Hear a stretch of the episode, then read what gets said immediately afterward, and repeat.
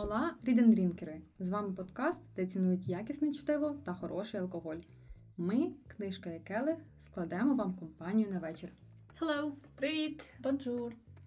І сьогодні ми записуємо додатковий випуск про читання під час війни, наші емоції та життя клубу. І я пропоную почати з того, ну, дівчата, розкажіть, як пройшли ваші перші дні з 24 лютого. Я розумію, що зараз взагалі не важко уявити, що це літо, червень, бо ми ще досі живемо, напевно, в цьому часі. Да, 24 лютого all over again. Давайте я почну. Е, Я була з тих людей, яка дуже тривожилася і думала, що треба скласти тривожну валізку. Числа 14-го я її склала. Я вирішила дуже типу, послідовно, відкрила список, що треба скласти. В результаті в мене з того всього вдома був ну там одяг, ясно, антисептик і пакети для сміття. Бо там треба було там треба було там якийсь канат, там якісь там ножі, ще якусь шнягу. У мене були такі пакети для сміття, але я вирішила, що краще це, ніж нічого, і поклала це все в сумку. 24-го зранку прокинулась від того, що дзвонила Модеста мама, сказала, що почалась війна. Я е, думала, що я типа, почну бігти зразу кудись там щось робити. Я така, давай поспимо, а там визначимося. Ну, ясно, що поспати вже нікому не вийшло, зробили сирену, я пішла поправила, помила посуд, поприбирала по хаті, я не знаю чого. От, е, І хайлайтом того всього стало, що прийшла моя сестра до мене, е, моя менша сестра, яка раптом стала меншою за мене.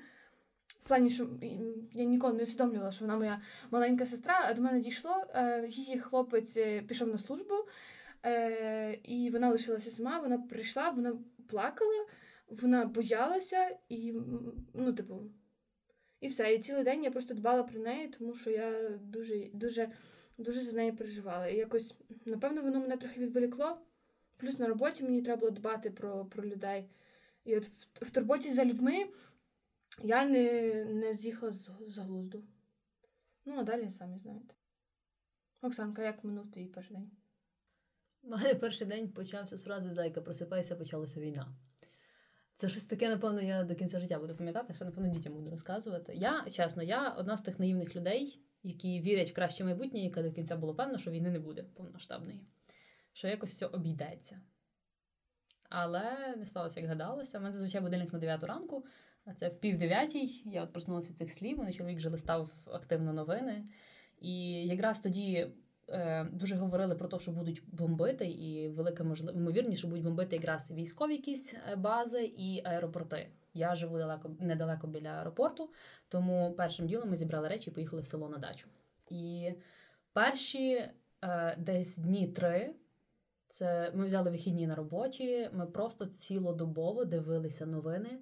Е, вдягнені на дивані в залі. Ми там спали, просинались, далі сиділи, дивились новини. Це це був просто шок. Мені в той перший день е, дуже багато знайомих е, подзвонили, написали з-за кордону. Типу, як ви що взагалі відбувається? Тобто люди ввечері там попросипалися, ті, що в Америці якраз там часова різниця пройшла, і вони просто зразу реакції, типу, ви взагалі живі, що відбувається? І в силу того ти починаєш їм пояснювати, ти починаєш якось сам більше усвідомлювати того, що робиться. Тому перші от десь такі дні і перший тиждень-два це був просто якийсь такий ступор, ти не розумів, як взагалі в 21 столітті в тебе може бути війна вдома. Десь так. Mm-hmm. Тебе як Ір? Е, в мене я не збирала тривожну валізку. Напевно, за кілька днів е, до початку, коли ну, була оця промова про проголошення незалежності типу ЛДНР цих недореспублік, стало зрозуміло, що щось буде, але не було зрозуміло коли. Моя, Моє 24 лютого почалося в 5 ранку, е, тому що хлопець в мене працює в поліції, і в них зазвичай є таке, що в них є навчальні тривоги. І я прокидаюся від того, що він закриває двері вже і кричить мені: Я поїхав, в нас тривога. Е, я кажу, навчальна тривога. Тобто кричу йому наздогін. І він каже: Ні, не навчальна. Але потім він зразу дзвонить мені з машини, і виявляється, він сам не знав, в чому ну, в чому trouble, тому що їм сказали їхати вже. І я зразу відкриваю новини, і я бачу вибухи в Києві. І для мене це був найбільший шок, що воно в Києві. Тому що от той факт, що це ну, в центрі вже України, і це не там ескалація на сході, була одна з таких теорій, що це Київ і вибухи в Києві. Я відповідно дзвоню хлопцю, зразу йому розказую, переповідаю цю всю історію. Е, Тоді я трошки заплакала, бо я подумала, ну, типу, що далі, нічого не зрозуміло. Е, Потім почала збирати речі. Ми живемо досить високо, і ми вирішили зразу до батьків моїх е, поїхати, які в безпечному місці. Ем, Зібрали речі, теж почали прибирати, бо я подумала, що я не знаю, коли я повернусь сюди, якщо в мене там якісь речі, або там не знаю, їжа. е, Ну, треба вести все, що може десь псуватися. Почала дивитися, які в мене цінні речі, що мені вести. Виявилось, в мене ніяких там коштовностей особливо немає. Якісь старі годинники позабирала. Думаю, на що ти це повезла? Але та взяла цінні речі, зібрала той рюкзачок е, там. І тоді просто та безкінечний скролінг новин е, днями. Просто ми не могли відірватися від постійно телевізори включені по всій квартирі. Я не пам'ятаю, коли я останній його взагалі включала. Е, ну і постійний скролінг. Ну так. Та, в мене зміни трошки швидше почались. Е, почались вони 23 лютого з того, що я не змогла зайти на пошту, е, Slack е, і календар, ну, всі мої ресурси робочі. Просто в один момент е, в нас всіх відібрали доступ на проєкті, тому що я працюю на американського замовника, і там вони дуже переживали за цю всю секюрність. І е, тоді був такий дуже складний дзвіночок. Нас ніби відправили у двохтижневу оплачувану відпустку. Тому в мене було дуже багато часу на скролення новин. І е, я ніби лягла спати. Я не пам'ятаю, як я прокинулася, не пам'ятаю, чи хтось мені сказав, але я думаю, що так як телефон завжди біля мене, я це сама зрозуміла. А в мене почалося з того, що я в паніці пішла купувати продукти. Тому що я замовляю доставку завжди на один той самий день. Доставка води і доставка продуктів приходить в один той самий час раз в тиждень. І вона не прийшла. А в мене вдома пустий холодильник і маленька дитина, яку треба чимось годувати. І ми пішли з чоловіком, взяли рюкзаки, пішли, постояли в чергах, як якісь, не знаю, параноїки. Прийшли додому. Я реально сиділа в телефоні, я почала збирати валізи, не зрозуміло для чого. У мене такий якийсь е, зразу мені треба щось робити. Я, типу, в мене документи були зібрані, якесь таке щось основне. Але я почала збирати валізи, щоб поїхати не знати куди. Я думала, може, в село, а село в мене біля Яворівського полігону, так собі варіант. Почали щось там думати, але думаю, ну нехай будуть валізи зібрані. І я почала готувати канапки. Я, ну, тому що почалися оці сирени. У мене була величезна паніка, ми постійно спускалися з великими рюкзаками, е, де були продукти на перший час, там вода і тому подібне. Ми, я, зараз я розумію, що ми не знали абсолютно, з чого очікувати. І це було в мене тривало декілька днів. І мені здається, пройшло два дні чи три, і я кажу, боже, таке враження, що ми вже місяць е, живемо. І Діма каже, та ні, просто дуже багато новин. Здавалося, що час дуже-дуже сильно розтягнутий. Е, я дуже панікувала. Я в таких моментах, напевно, я плакала точно. Я пам'ятаю, що в мене ну, якась була така дебільна істерика. І, е, здається, через декілька днів, 1 березня, ми поїхали з дитиною і мамою в Польщу. Я плакала перший раз, коли ми, ми на другий день поїхали на Волинь до батьків, тому що в них свій будинок, підвали, щоб в принципі всім триматися кубки. І ми їхали, купа блокпостів, купа техніки, йде танки, солдати, в місті солдати. Ну і вже після першої ночі, яка пройшла, типу, так абсурдно. І я перший раз заплакала, коли ми заїхали на подвір'я нарешті. Було таке враження, що я ми пішки туди йшли. І вийшов тато, і ми просто з Настю приходимо, так от татові обидві так під пашки стали, як дитинстві, і просто починаємо плакати. Бо, ну от, нарешті, типу, як ем, в безпечній гавані, нарешті ти стаєш дитиною, бо ти якби перекладаєш відповідальність за себе на когось. І тато тоді такий: а ну сльози витерли, вони вам не поможуть зараз. І ми такі чик. До моменту, поки я вже не повернулася у Львів, ми, в принципі, були настільки зібрані, настільки організовані, все так чітко було. Я поборола арахнофобію, до речі, бо ну я так думаю. Того, що ми в укритті сиділи в підвалі, а там підвал, в який я ніколи в житті не заходила в дитинстві. Там така, типу, перша частинка, ну, майданчик, а потім спускаєшся вниз, і там вже серйозний підвал. І там завжди було типу купа павуків, і я для мене це було як не знаю, кімната страху. От якщо хотіли не покарати, то закинути туди, і я б вмерла там від страху. І починається тривога.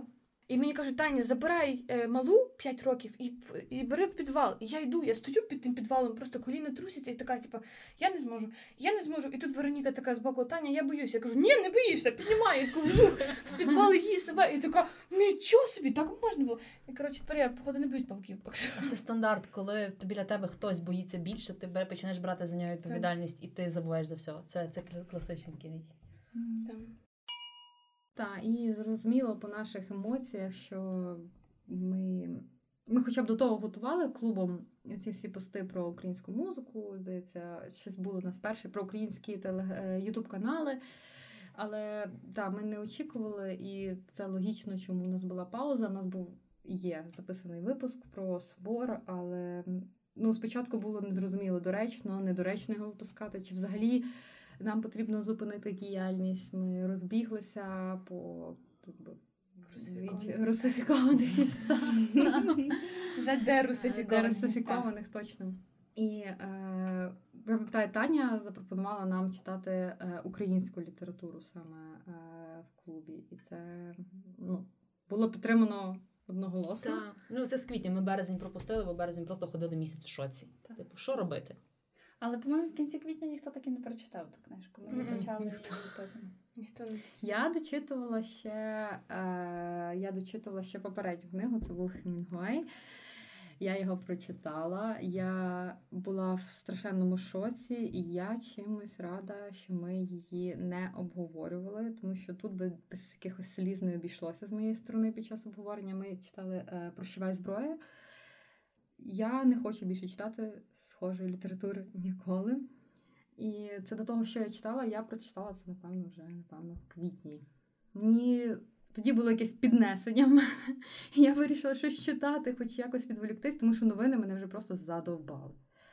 Ще я прочитала книгу е, Кідрука Небратні, тобто, точніше, я її перечитала. Е, Мені здається, що там Макс Кідрук дуже грамотно, хоча все одно зі своєї такої, якби, з точки зору пояснив, чому ми не братні народи. І він, іс- з- додаючи історичні факти, знаєте, як ти читаєш Вікіпедію, ти читаєш сухі факти, а він якби їх пояснював, що цьому е, сприяло, чому е, Донбас е, вдалося так якби швидко забрати, так?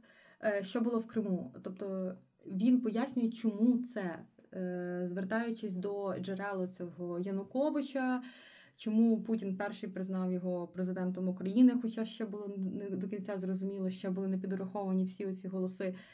І мені це ще раз відкрило очі, хоча ніби я читала цю книжку, я її знаю. Але коли ти дивишся це вже з іншої перспективи, і ти зараз в цих новинах, то це ну, якесь трохи болюче було у мене враження. Скільки ми помилок все-таки робили як е, ну, українська держава, е, держава всі владці, і як ми могли е, до того докотитись. Не знала, що Путін перший е, визнав Януковича. Для мене це зараз е, Новина. факт. Та там взагалі хто такий Янукович, про його дитинство, прикинь, про його засудимості було. Як про вийшло? Про шапку. Я не пам'ятаю, що було про шапку. Про ялинку було, це не ялинка, вінок. От, і хто Це не був зовсім художня література. Ні, це взагалі не художня література. Це така... він ж не писав до того якусь документалістику. Тобто Це, це, це от саме його, якби таке якесь. Ну, я би сказала, якесь таке трошки журналістське розслідування, але плюс паралельно він свої враження пише. І от е, круто от поєднувані ці сухі факти, плюс якийсь е, додатковий такий ресерч, плюс Мгм. його особисте враження. Тобто вона дуже коротка. Насправді я прочитала її за може один вечір. Е, я ще читала дві книги, і теж я хочу їх, напевно, якби порекомендувати. Е, Це е, 1984. Теж е, я просто всім її зараз рекомендую, тому що е, там є події, які описуються якби в Британії, насправді в Англії, але їх дуже легко зараз перенести на те, що відбувається в Росії. Е, Як зараз з останніх новин вони почали е, висилати такі, типу, як вимоги до медіа, щоб перестати рахувати дні війни, що в них немає жертв. І в цій книжці теж було отаке. Там була професія, яка переписувала новини. Мгм. Тобто брала Міністерство архів, правди. та, Міністерство правди. І це головний герой, він переписував новини. І це е, оцей е, брат слідкує за тобою. Так само там була якась новина, що е, в російських там клубах сказали камери ставити, які будуть ці записи зразу передавати в якісь там вищі органи. І це е, все дуже так перекликається. Є такий канал на Ютубі Клятий раціоналіст, Мгм. і в нього одне з останніх відео, я не знаю, коли вийде цей епізод, але воно було якраз про нову мову, яка була в е, цій А, книзі. так, до речі, так. І, типу, про те, як е, якісь спеціальні терміни підміняють для того, щоб давати їм певного відтінку. І він розказує, як в Росії, наприклад, е, ну ці хлопки, всі бавовну всі знають, але це вже досить давно. В них є е, такий наратив, де вони. Трагедії якось пом'якшують Мгм. м'якшими словами для того, щоб вони так не сприймалися населенням. Ну тобто, Да-да. умовно, якісь такі зовсім зовсім підміна понять саме для того, щоб маніпулювати свідомістю людей. І це те, що Орвел вперше описує в свої, в своєму творі. Так, це теж, е, та, це теж. І там було в них яка там замість в них немає типу звільнений, ну якби уволений, в них є типу, якби просто якби Освобождений. е, та освобождений. Це, це просто та в цій- в тій книзі це теж є.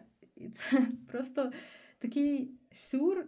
Всі сприймають цю книгу як художній твір. Типу, а таке враження, що вони це взяли як методичку. Художню гіперболу до того ж. Так. Не просто наратив, а щось настільки перебільшене, щоб типу до абсурдності, а вони, ну, типу, а вони зовсім не. Не, ну, не, при- не применшують те, що ті книжці. Вони, в принципі, беруть його і в чистому вигляді застосовують у Ну, бачите, як Орел взагалі, в принципі, дотичний до цієї всієї теми. Як ми колгосп тварин читали, ми Мгм. бачили, що це теж просто блін, наглядна Надихався. методичка. Надихався радянським союзом. Так, ну і я це вже більш не на військову тематику, але я вирішила після Орвела перечитати «О дивний новий світ. Вона теж е, дещо здвинула фокус трохи. Після того я читала якусь легшу літературу. Ну, якби трошки мені хотілося відійти. От у мене було прощова зброя, Орвел, небратні, бам. І тут мені я. е, Зараз я читаю шостого Гаррі Поттера, і так там теж е, так собі подійки. Теж там Джон Ролінг вирішила, що ми вже виросли. Ну, я читала того п'яту, тепер шоста. І там теж один має залишитись живим. Так, так що, в принципі, в принципі, це все. Я спершу читала багато новин, е, потім я вирішила, що можна подивитись фільми, але я дивилася фільми, оці документальні українські, які тоді дуже, ну, дуже активно просували, пропагували, типу Соловей співає. Е, І потім я почала дивитися художні фільми, але на воєнну тематику, зазвичай про Другу світову. Мене дуже цікавила теж ця тема, такі там операції спеціальні. Або, наприклад, про книгу катів, яка була в ізраїльського народу. Та, щоб надихатися і на майбутнє впроваджувати такі гарні ініціативи. Е, І потім я подумала, що набрид мені весь цей контент, е, треба щось почитати. Тоді якраз власне стало відомо, що Якабу зробили безкоштовним е, частину свого контенту в додатку. І перша найбільш популярна книга там була Сунь Цзи Мистецтво війни. Е, Я її прослухала, вона дуже коротка, це такий трактат, він доволі філософський. Там кілька разів мені треба було деякі глави прослухувати, щоб зрозуміти суть. Ну, насправді досить цікаво, щоб зрозуміти контекст е, того, як люди тоді воювали, які якісь є основні закони. Е, Я наскільки русня взагалі цим законам не підкоряється і просто. е, є- Наскільки вони не люди. От. Це я, було... до речі, цю книгу читала, і я звідти виписала тільки одну фразу. Все. Той, хто приходить підготовлений, той перемагає.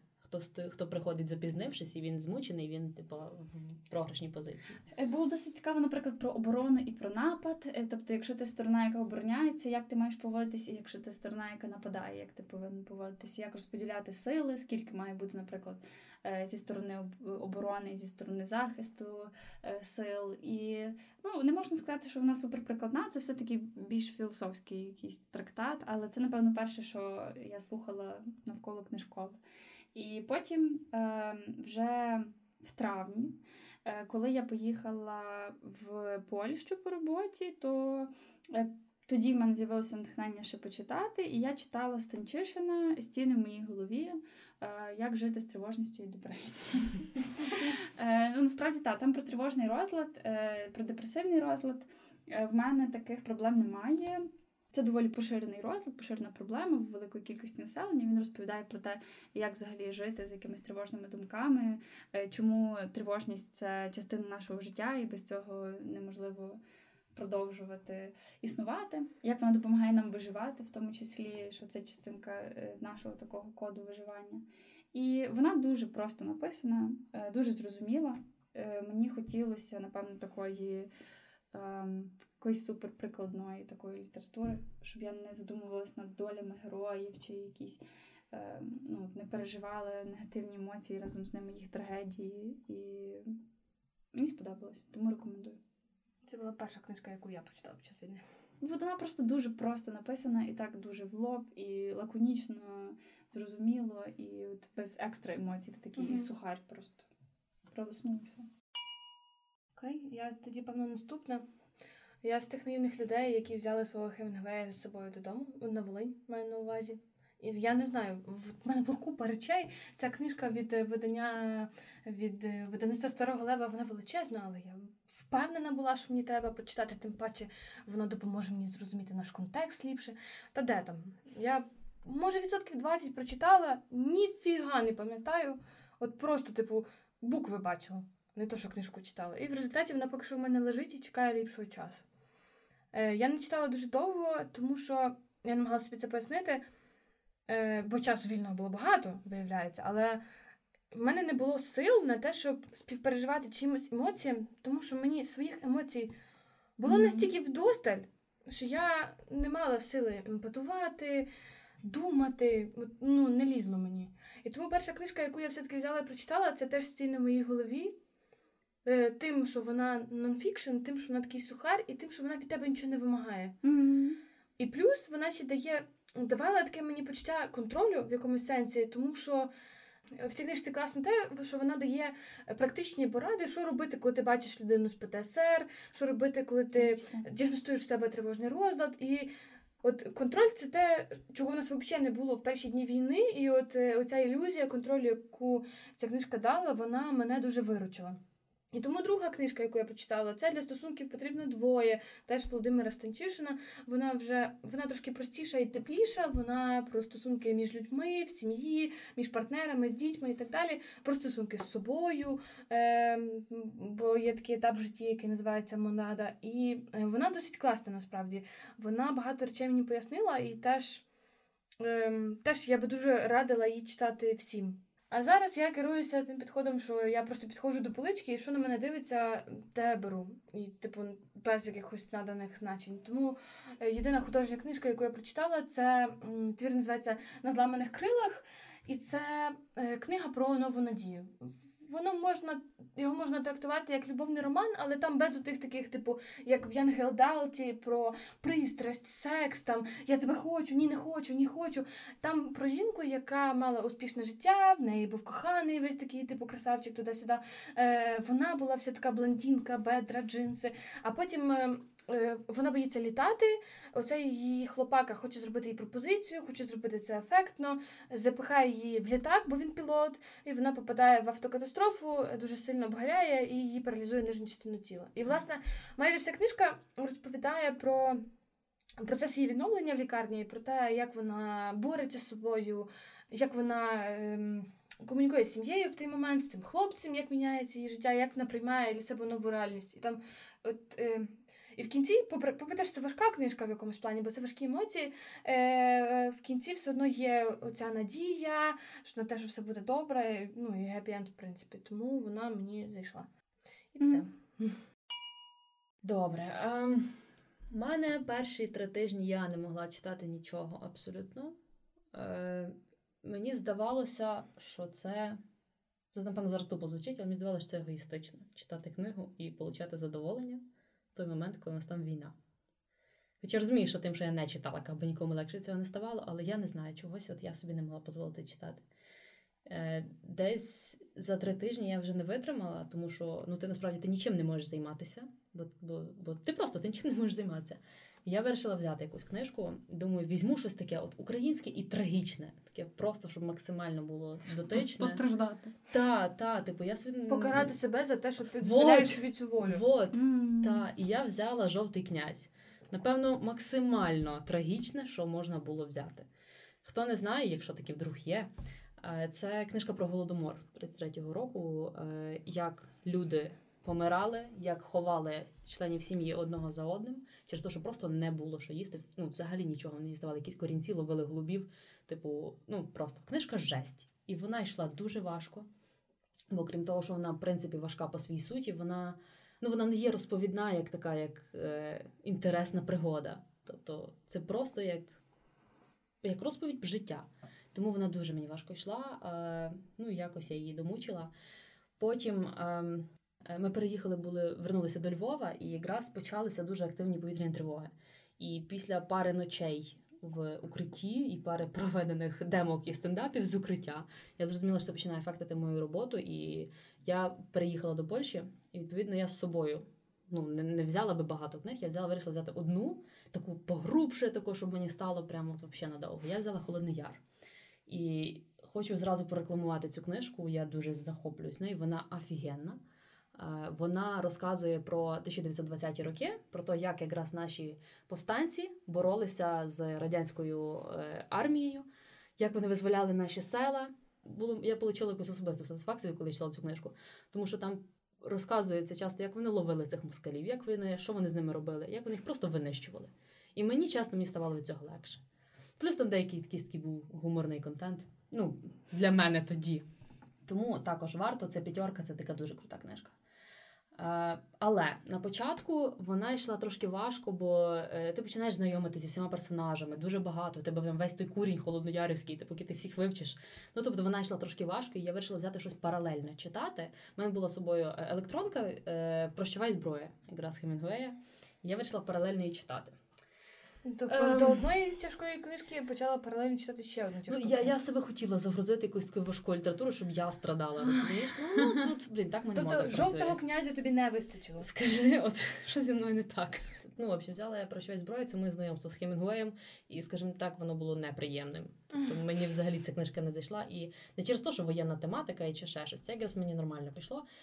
Ем, якісь такі елементарні тупі діалоги просто. Я думала, може, це проблема перекладу, але насправді ну там неможливо було інакше перекласти. Тобто там короткі, там однослівні, двослівні репліки. Ну як це? Це неможливо було зафакапити перекладом. Я не знаю, мені таке раніше це був писав якийсь студент п'ятого курсу літфаку. Обідно зараз було. Мені я ще, до речі, прочитала про щове зброя, і зразу там було в збірці е, Старе і море. І я зрозуміла хемінгуейську тему. А я аж два прочитала, я стала вже знавець. Хемінгуей Хемінгуей знавець.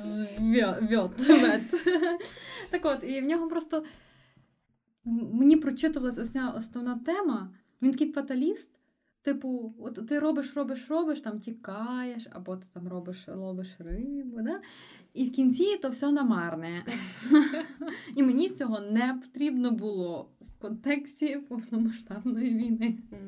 Мені не хотілося це читати абсолютно. Хотілося віри в якесь. Мені хотілося віри, та мені я, я людина, певно, проста в тому плані. Я вірю в все хороше. Ну насправді каже, мені взагалі я, я йому дам шанс. Я ще прочитаю якісь там чи по кому подзвін, чи старе і море. Ну, кому Думаю, Подзвін тобі не не задам. Я думаю, тобі не Ну, я не знаю, це що- такі самі відомі, напевно, його книги. Ну, коротше, я ще йому колись дам шанс, але зараз це взагалі мені Скільки ти ремарк поставила б? П'ять. Так. Ну, ти що? Там Тобто вона логічна якась, розумієш? А тут В ремарка все було трагічно і закінчується трагічно. А в Хемінгуаї в нього є така штука, він дає надію. І ти до кінця читаєш, і ти думаєш, зараз все буде прекрасно. Зараз вони добіжуть і будуть жити щасливо. Зараз він дойде і все буде прекрасно. І він дає, і він просто чітко вимальовує, як це все буде круто, чого не робить ремарк, як на мене. В ремарка там все плохо, значить все погано і буде надалі. І ти такий готуєшся до найгіршого.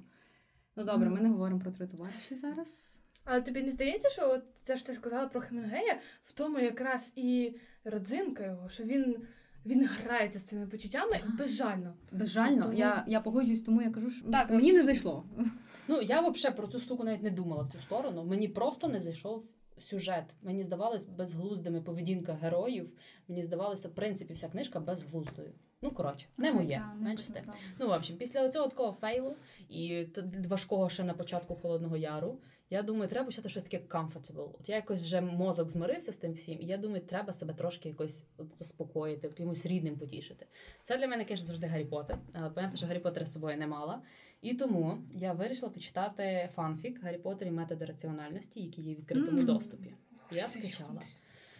Це, е, здається, друга чи третя книжка за моє життя, яку я не дочитала. Я прочитала десь Перепрошую, там книжка їх 12 там їх е, багато. Я скачала перший. Я прочитала десь 50 сторінок, і е, це друга книжка в моєму житті, яку я поставила один. Ця книжка не має права на існування.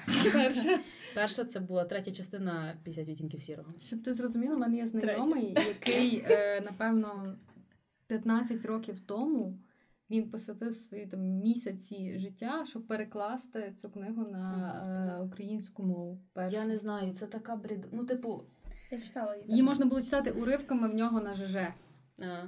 Вона, Типу, настільки як? я давня. вона має якусь суть. Там, хто не в курсі, це е, той самий всесвіт Гаррі Поттера, тільки Гаррі е, по, по, от, опиняється в сім'ї Вернона і Петуні, але вони до нього ставляться приязно, люблять його, приймають його як свого сина. Вони живуть всі щасливо і дуже всі раціонально мислять. І вони просто всі події, які відбуваються навколо них, розглядають з точки зору от, логіки, чому це так.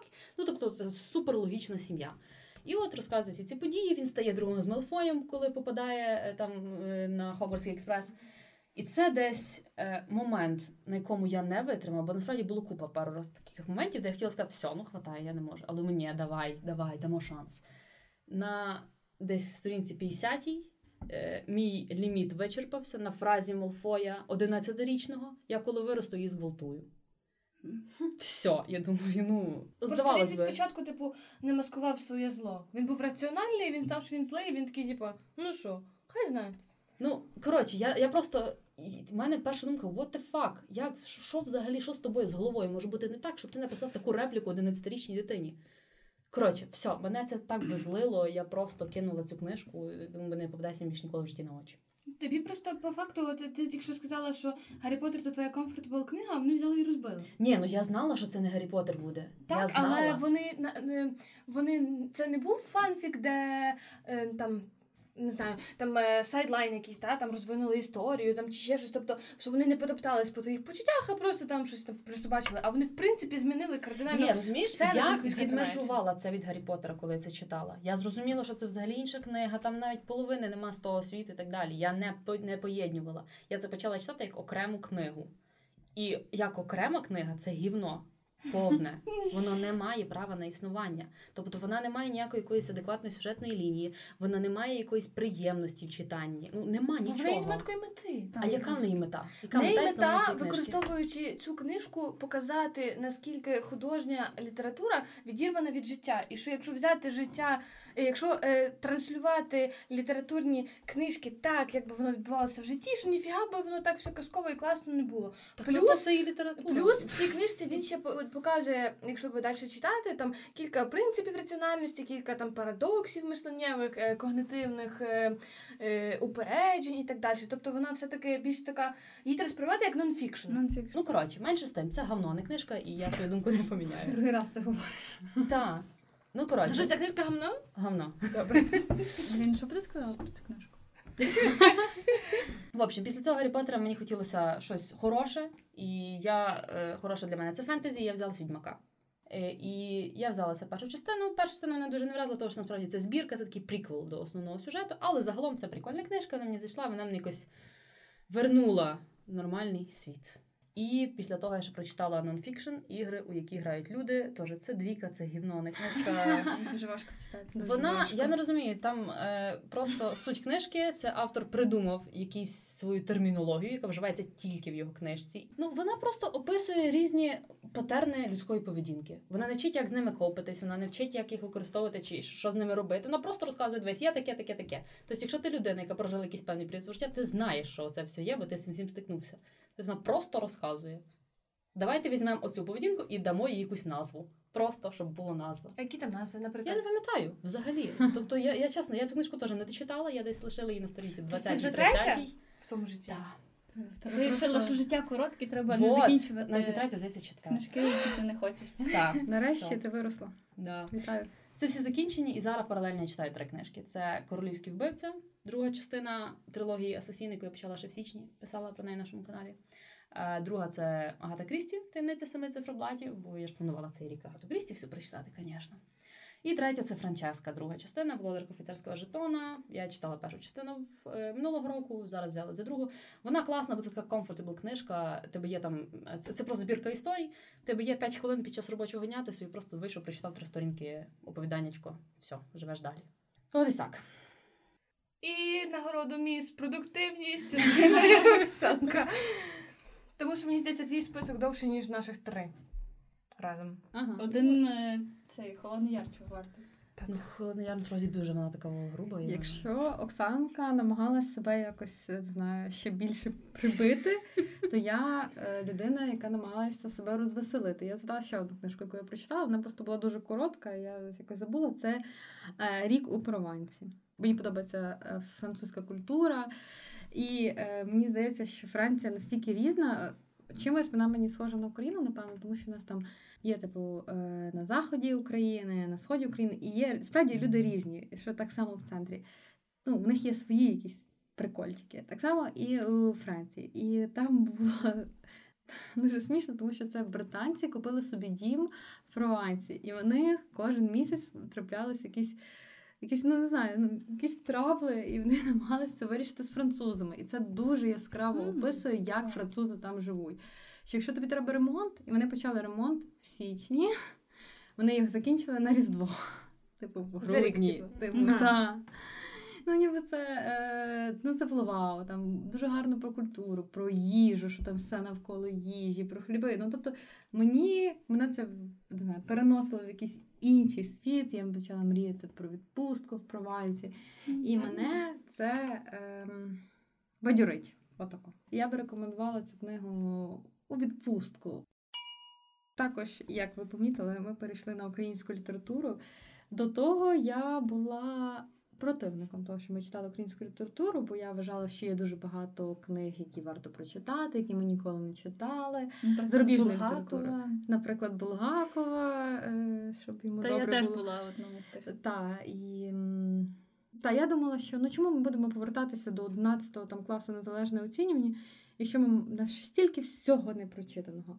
Але зараз я дуже рада, що ми взяли, і я просто перевідкрила для себе ще раз українську літературу, що для мене ще раз доводить те, що можливо. е, Вік був недостатній для розуміння цієї літератури в школі. Та, і е, чому я дуже рада. І я думаю, що е, ці наші книги, які ми зараз, е, це Зачарована Десна і Тіні. Давайте скажемо про тіні, е, похвалимося, що ми сходили в кіно, і це була наша друга зустріч за час е, повномасштабної війни. Ми сходили в кіно на тіні, ми подивилися і оцінили цей мастерпіс Параджанова на великому екрані, цю музику скорика з дуже гучних динаміків. От давайте про це поділимось враженнями. Це наркоманія. Я не знаю, для мене це Я наркоманія. треш-контент. Мене, ну, він був дуже артхаузний. І мене, мене дивує, наскільки на той час е, Параджанов творив просто таку діч, і його приймали.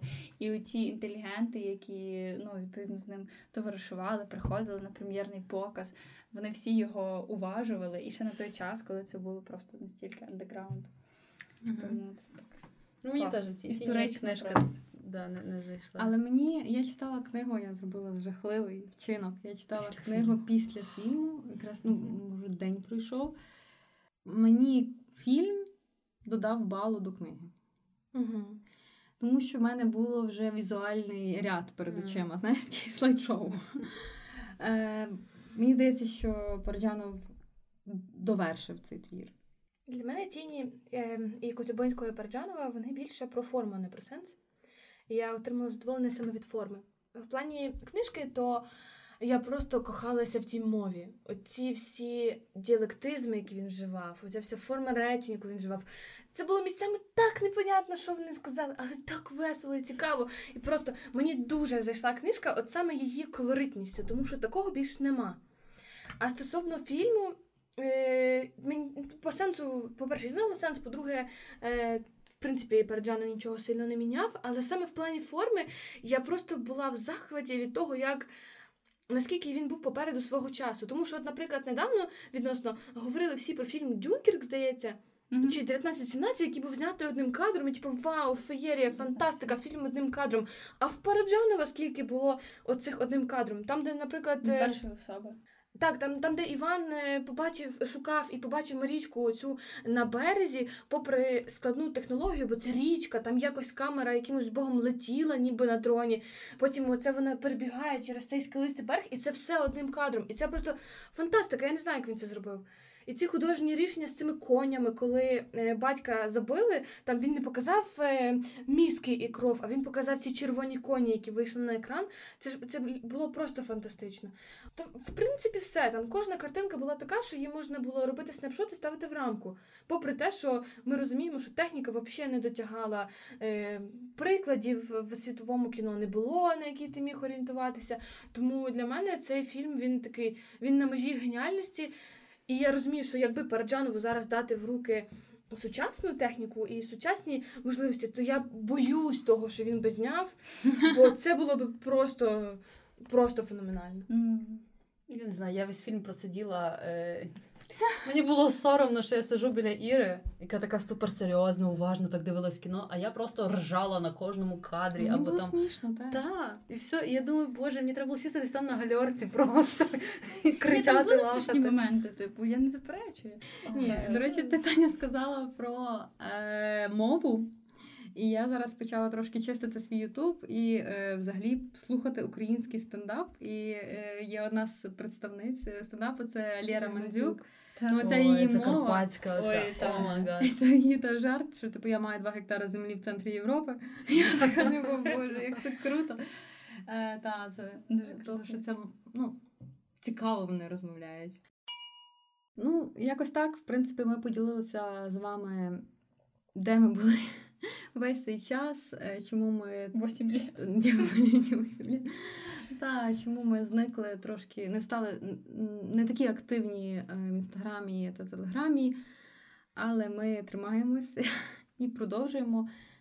Ми вирішили продовжувати читати українську літературу. І Записувати подкасти для вас. Так, дякуємо, що читаєте з нами, що слухаєте нас. Е, Підписуйтесь на нас у наших соціальних мережах, ставайте нашими патронами. І слава Україні! Слава ЗСУ!